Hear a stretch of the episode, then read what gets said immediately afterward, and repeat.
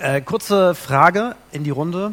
Wer von euch hat schon mal in seinem Leben versucht zu zeichnen? Kurz, kurz mal Hand hoch. Also irgendwas zu zeichnen. Okay, also die meisten von uns, vermutlich in der Schule auf jeden Fall. Ähm, vielleicht kennt ihr das. Man äh, nimmt sich den Stift, man fängt an, auf dieses Papier zu zeichnen und eine Linie, noch eine Linie. Man weiß genau, was man zeichnen will. Man merkt, nee, radieren, nochmal zeichnen, radieren, nochmal zeichnen und es wird einfach nicht besser. Und du weißt im Kopf, es geht eigentlich besser.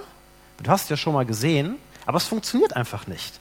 Du strengst dich an, radierst immer weiter. Naja, wird nichts.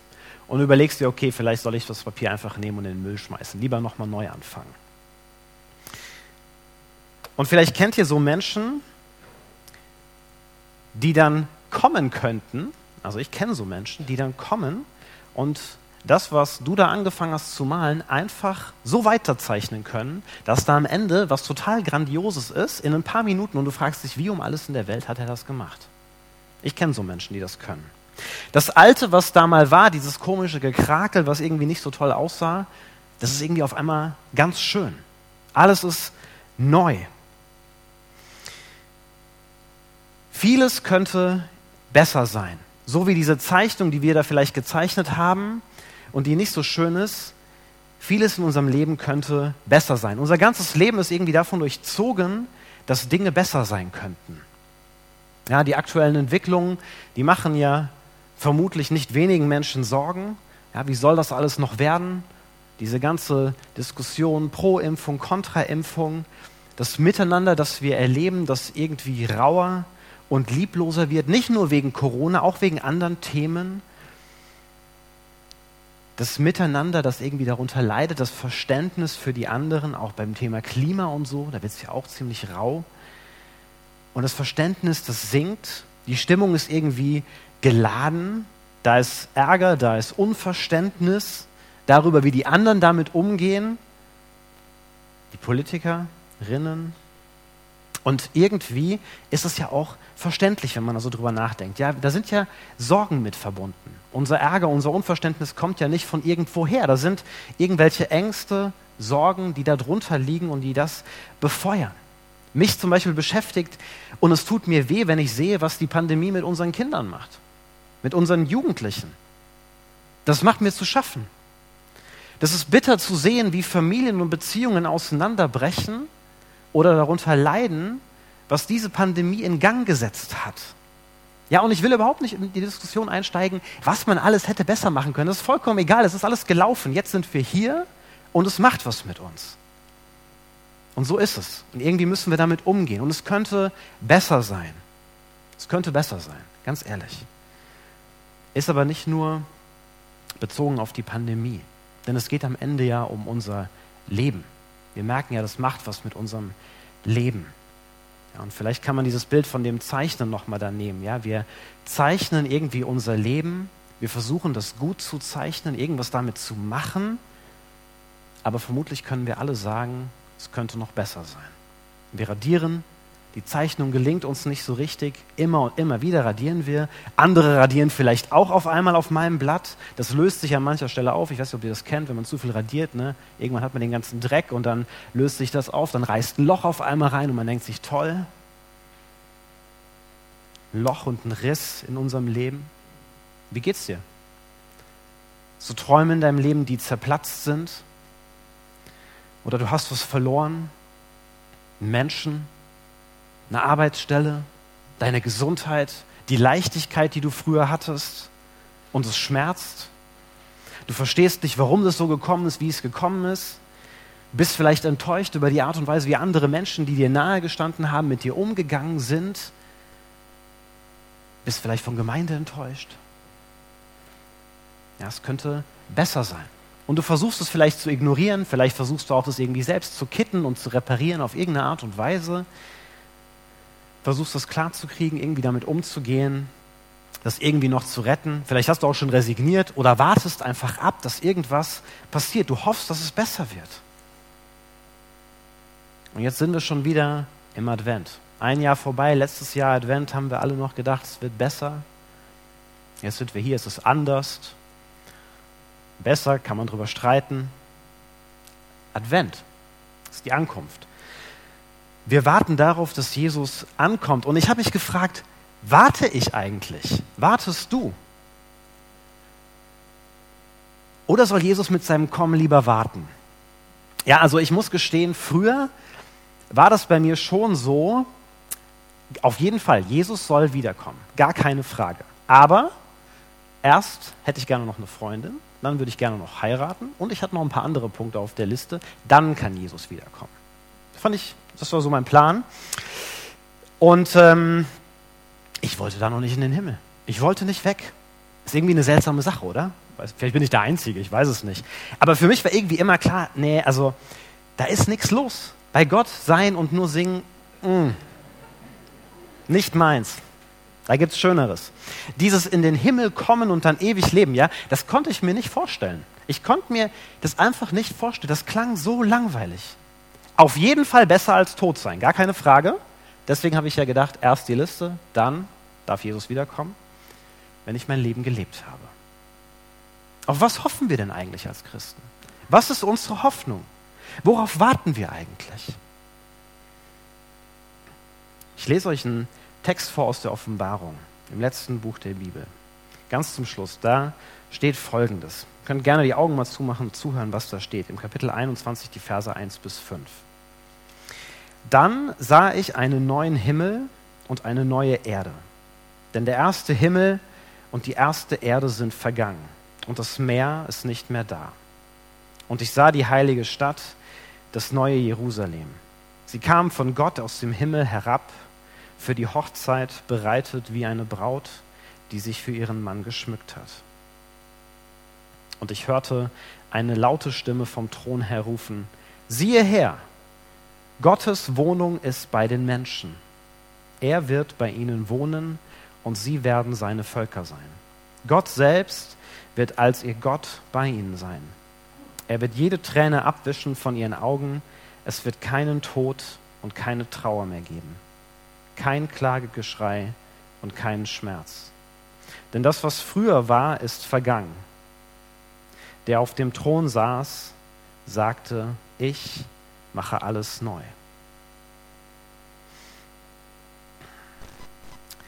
Dann sah ich einen neuen Himmel und eine neue Erde, denn der erste Himmel und die erste Erde sind vergangen und das Meer ist nicht mehr da.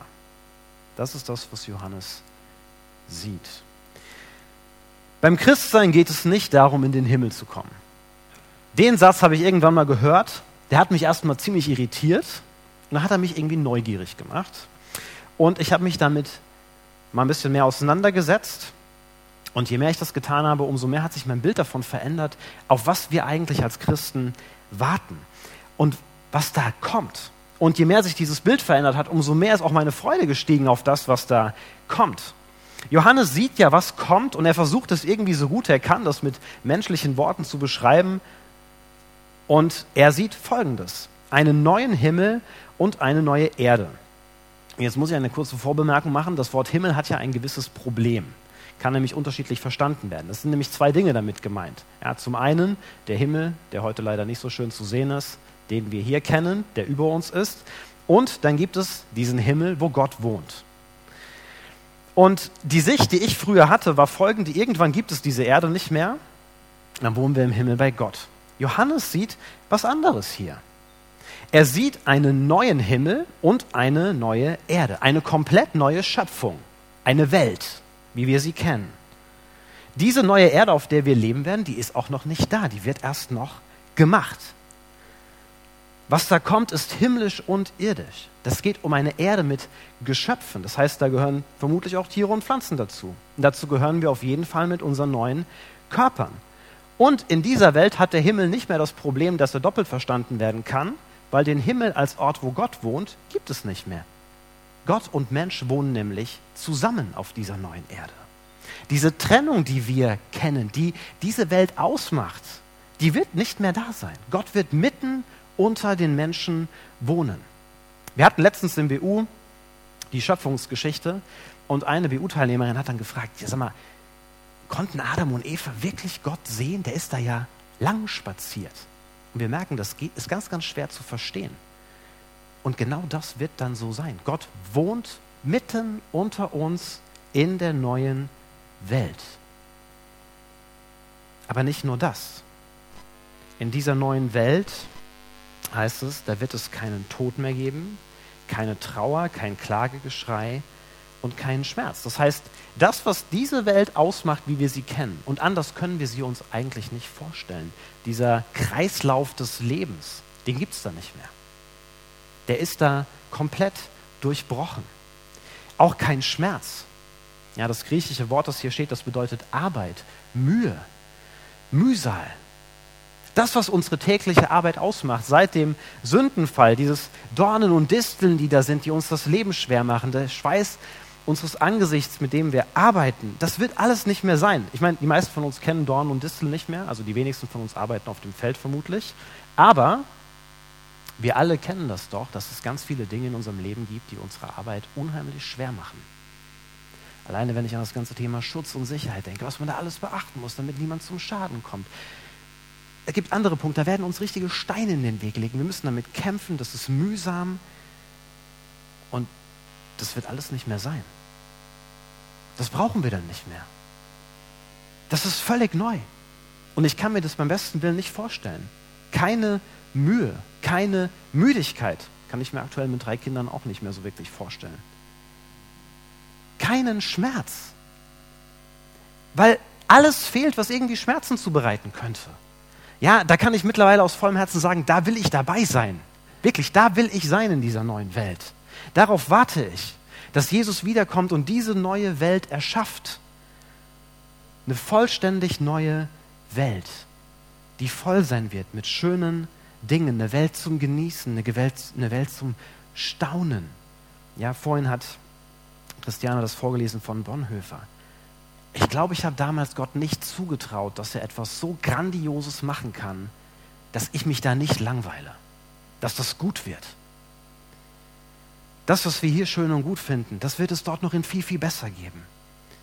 Und das, was hier nicht so gut ist, das, wo wir hier sagen, es könnte besser sein, das wird dort nicht mehr sein.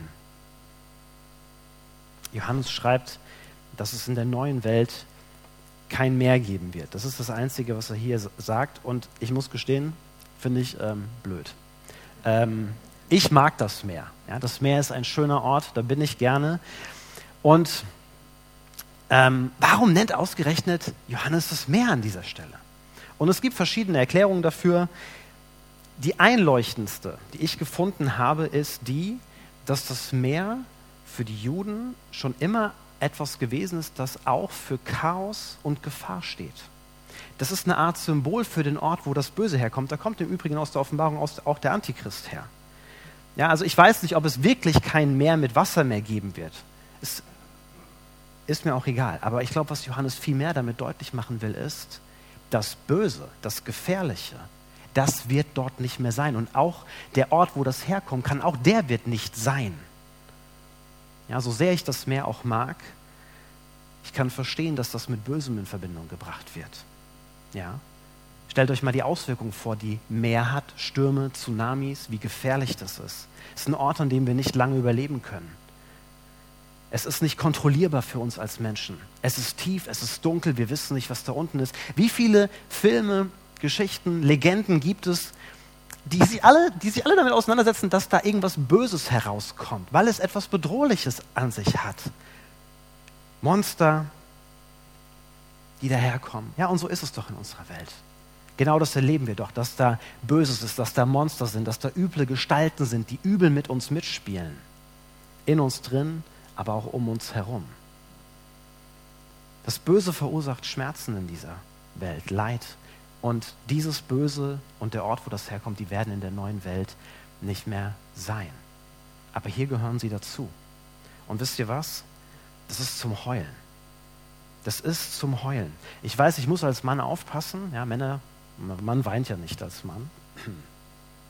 Und vielleicht würde es uns gut tun, mehr zu weinen, das zuzulassen, wahrzunehmen, da ist viel, was nicht gut läuft bei all dem Schönen und bei dem Guten, das unser Leben zu bieten hat, es gibt doch so viel, was wir beklagen. können. Denn wenn wir ehrlich sind, merken wir das vermutlich alle, dass da ganz viel Kaputtes ist, in uns, um uns herum und dass es besser sein könnte. Ja? Wie geht es den Pflegekräften, die gerade am Limit sind? Die Eltern, die Kinder, die einsamen Menschen, die alten Menschen, denen es nicht gut geht. Und wir merken, wir können da nur ganz bedingt was tun. Uns sind irgendwie die Hände gebunden. Klar, wir können ein bisschen was tun, aber das ganze Ausmaß kriegen wir nicht in den Griff. Wir können die ganzen Schmerzen nicht heilen. Wir können die seelischen Wunden nicht alle heilen. Das funktioniert nicht. Wir können viele Schäden überhaupt nicht mehr gut machen. Ja, unser Leben, die Welt, die ist voller Narben, voller Wunden. Selbst wenn wir die Augen davor verschließen, ändert das nichts daran. Und bei allem Fortschritt und bei aller Entwicklung, bei allem Einsatz, können wir mit Sicherheit auch nicht die Welt retten. Wir schaffen es ja noch nicht mal, die Leute zu retten oder zu bewahren, die uns nahestehen. Selbst da merken wir ja schon, dass wir das nicht hinkriegen. Ja, das ist zum Heulen. Das ist traurig. Und ich vermute, wir sehen uns alle danach, dass das besser wird. Warum wünschen wir uns von den Politikern, dass sie endlich was machen? Naja, weil wir die Hoffnung haben, dass jemand was ändert. Egal wie wir das sehen, ob wir jetzt die aktuellen Politiker gut finden oder nicht, Vielleicht finden wir Politik auch allgemein nicht gut, dann nehmen wir es irgendwie selbst in die Hand, aber wir sehen uns danach, dass sich irgendwas verändert. Aber die Geschichte, die ist ernüchternd. Ja, wir haben als Menschen viel geschafft, gar keine Frage. Vieles zum Guten entwickelt. Aber ein Plan, der wirklich funktioniert, den haben wir noch nicht gefunden. Den haben wir auch noch nicht entwickelt und noch lange nicht in die Tat umgesetzt. Und in Kapitel 5 der Offenbarung, da gibt es so eine Szene, da sieht Johannes den Thronsaal Gottes und da liegt eine Schriftrolle. Und die hat sieben Siegel, das heißt, man kann sie nicht einfach so mal öffnen. Und vom Kontext wird deutlich, wenn man das mal weiterliest, es geht hier darum, dass da ein Plan in dieser Schriftrolle ist, wie das mit dieser Welt funktionieren kann, wie sie gerettet werden kann. Also eigentlich voll gut, ne? Endlich der Plan. Aber leider wird niemand gefunden, der die Rolle öffnen könnte. Johannes schreibt Oh. Schreibt folgendes: Niemand war in der Lage, das Buch zu öffnen, also die Rolle zu öffnen.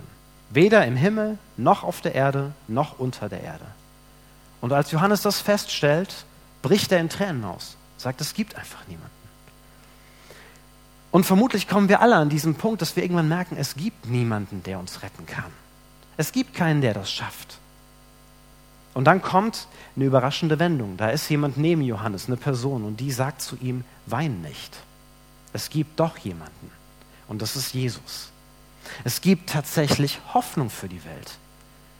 Er wird ein Kind an Weihnachten geboren, Gottes Sohn, und er lebt in dieser Welt und er verkündet, das Reich Gottes ist angebrochen. Jetzt hat die neue Schöpfung angefangen.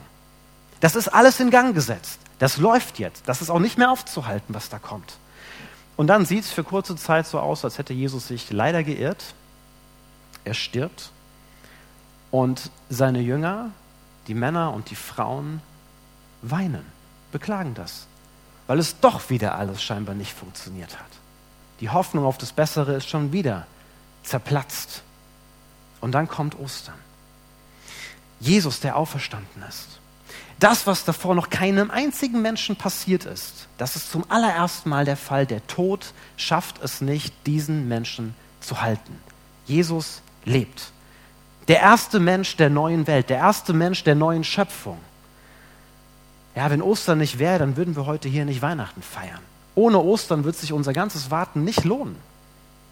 Und die Jünger schöpfen Hoffnung ab dem Zeitpunkt. Und sie werden mutig. Sie fangen an, anderen Menschen davon zu erzählen, sagen, wir haben tatsächlich echte Hoffnung.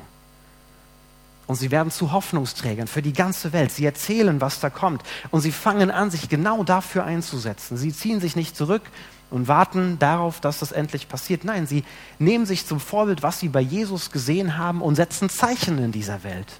Leben vor, wie es in dieser neuen Welt sein wird. Dafür fangen sie an, sich einzusetzen. Sie erzählen von Gott. Sie erzählen von seinem Plan mit dieser Welt. Sie erzählen von seiner Liebe zu uns. Diese Liebe, die alles übersteigt. Gott ist gut zu uns. Gott sieht uns. In diesem Text, den ich gerade gelesen habe, steht ein Satz, den ich mit euch noch ein bisschen näher betrachten möchte. Er wird jede Träne abwischen von ihren Augen. Gott wird jede Träne abwischen. Unser Schmerz, unsere Mühe, unsere Trauer, unser Klagen, das lässt Gott nicht kalt. Dein Verlust lässt Gott nicht kalt. Jesus hat das nicht kalt gelassen. Er war bei den Menschen, die Trost und Hoffnung gebraucht haben. Er war bei denen, die Schmerz und Leid in ihrem Leben hatten. Und er hat getröstet. Und das wird er irgendwann einmal endgültig machen. Er delegiert das Tränenabwischen nicht. Ne? Also da gibt es nicht ein paar Leute, die dafür bereitgestellt sind. Nein, Gott macht das selber. Wie abgefahren. Gott wird dir einmal die Augen, die Tränen von den Augen abwischen. Er sieht das alles, was du durchgemacht hast. Ja, egal ob das selbst verschuldet ist oder nicht, Gott sieht das. Und er sagt, ich mache alles neu. Jesus macht alles neu. Eine neue Welt, er macht dich neu. Er macht mich neu. Er nimmt diese Zeichnung, die wir nicht hinbekommen, und er macht die komplett neu.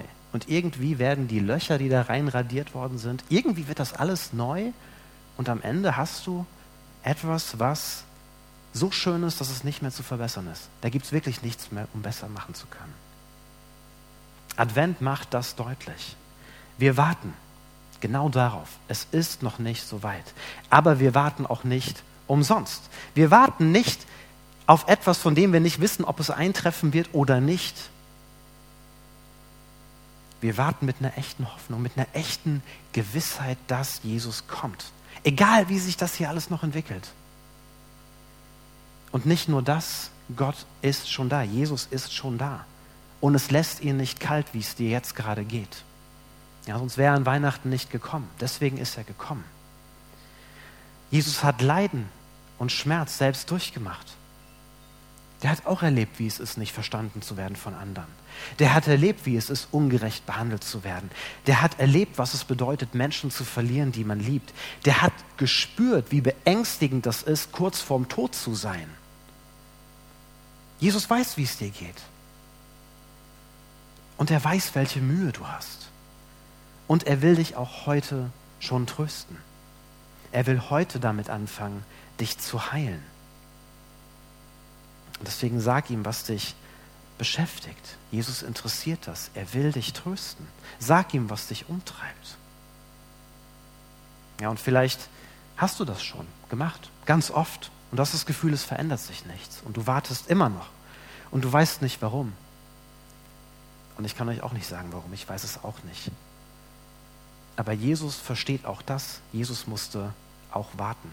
Jesus musste aushalten. Wir leben irgendwie in dieser seltsamen Zeit zwischen alt und neu und sind dazwischen und wir warten. Das ändert aber nichts daran, dass Jesus dich sieht.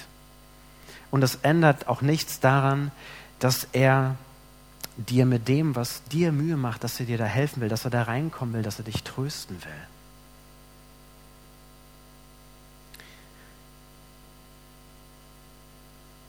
Und bevor wir jetzt mit dieser Predigt weitermachen, habe ich gedacht, vielleicht ist es jetzt dran, dass wir das Jesus sagen, was uns beschäftigt.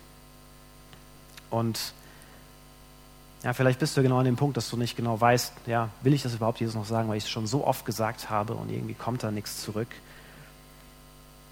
Ich habe gedacht, wir beten stellvertretend für all die, für euch, denen es nicht so gut geht. Und der Volker, der äh, kommt gleich mit nach vorne und betet mit. Wir machen das folgendermaßen. Wir haben jetzt gleich eine kurze Zeit der Stille und da dürft ihr für euch, dürft ihr euch sagen, dürft ihr Jesus sagen, was das ist, was euch gerade vielleicht beschäftigt, was euch Mühe macht, wo ihr Trost braucht. Und wir beten dann dafür, bitten Jesus, dass er zu euch kommt, dass er euch tröstet. Von daher, Volker, darfst gerne nach vorne kommen kurze Zeit der Stille und wir beide beten dann. Jesus, du wirst uns irgendwann mal alle Tränen abwischen. Du bist gekommen, um diese Welt zu retten, um uns zu retten, um uns zu heilen. Und du siehst all die Dinge, die ähm, ja, wir hier genannt haben, die in diesem Raum gefallen sind, die vielleicht auch zu Hause gefallen sind vor den ähm, Fernsehern oder Computern. Und was uns zu schaffen macht, was uns Mühe macht. Und ich bitte dich, Jesus, dass du da reinkommst, dass wir in diesen Tagen erleben, dass du uns tröstest, dass dir das nicht egal ist und dass du das heilst. Darum bitte ich dich. Amen.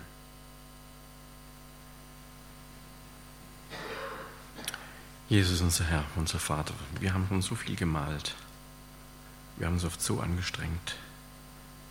Und dann sehen wir das klägliche Ergebnis so oft. Ich danke dir von ganzem Herzen, dass es dieses Lied gibt, das dich als den Meistermaler bezeichnet. Und dass es genau stimmt, dass du jeden Strich in unserem Leben wahrnimmst, nicht übersiehst, dass du barmherzig bist und uns nicht nur tröstest, sondern dann auch Freude gibst, Freude, die vom Himmel kommt. Du greifst ein, du zeichnest neue Linien.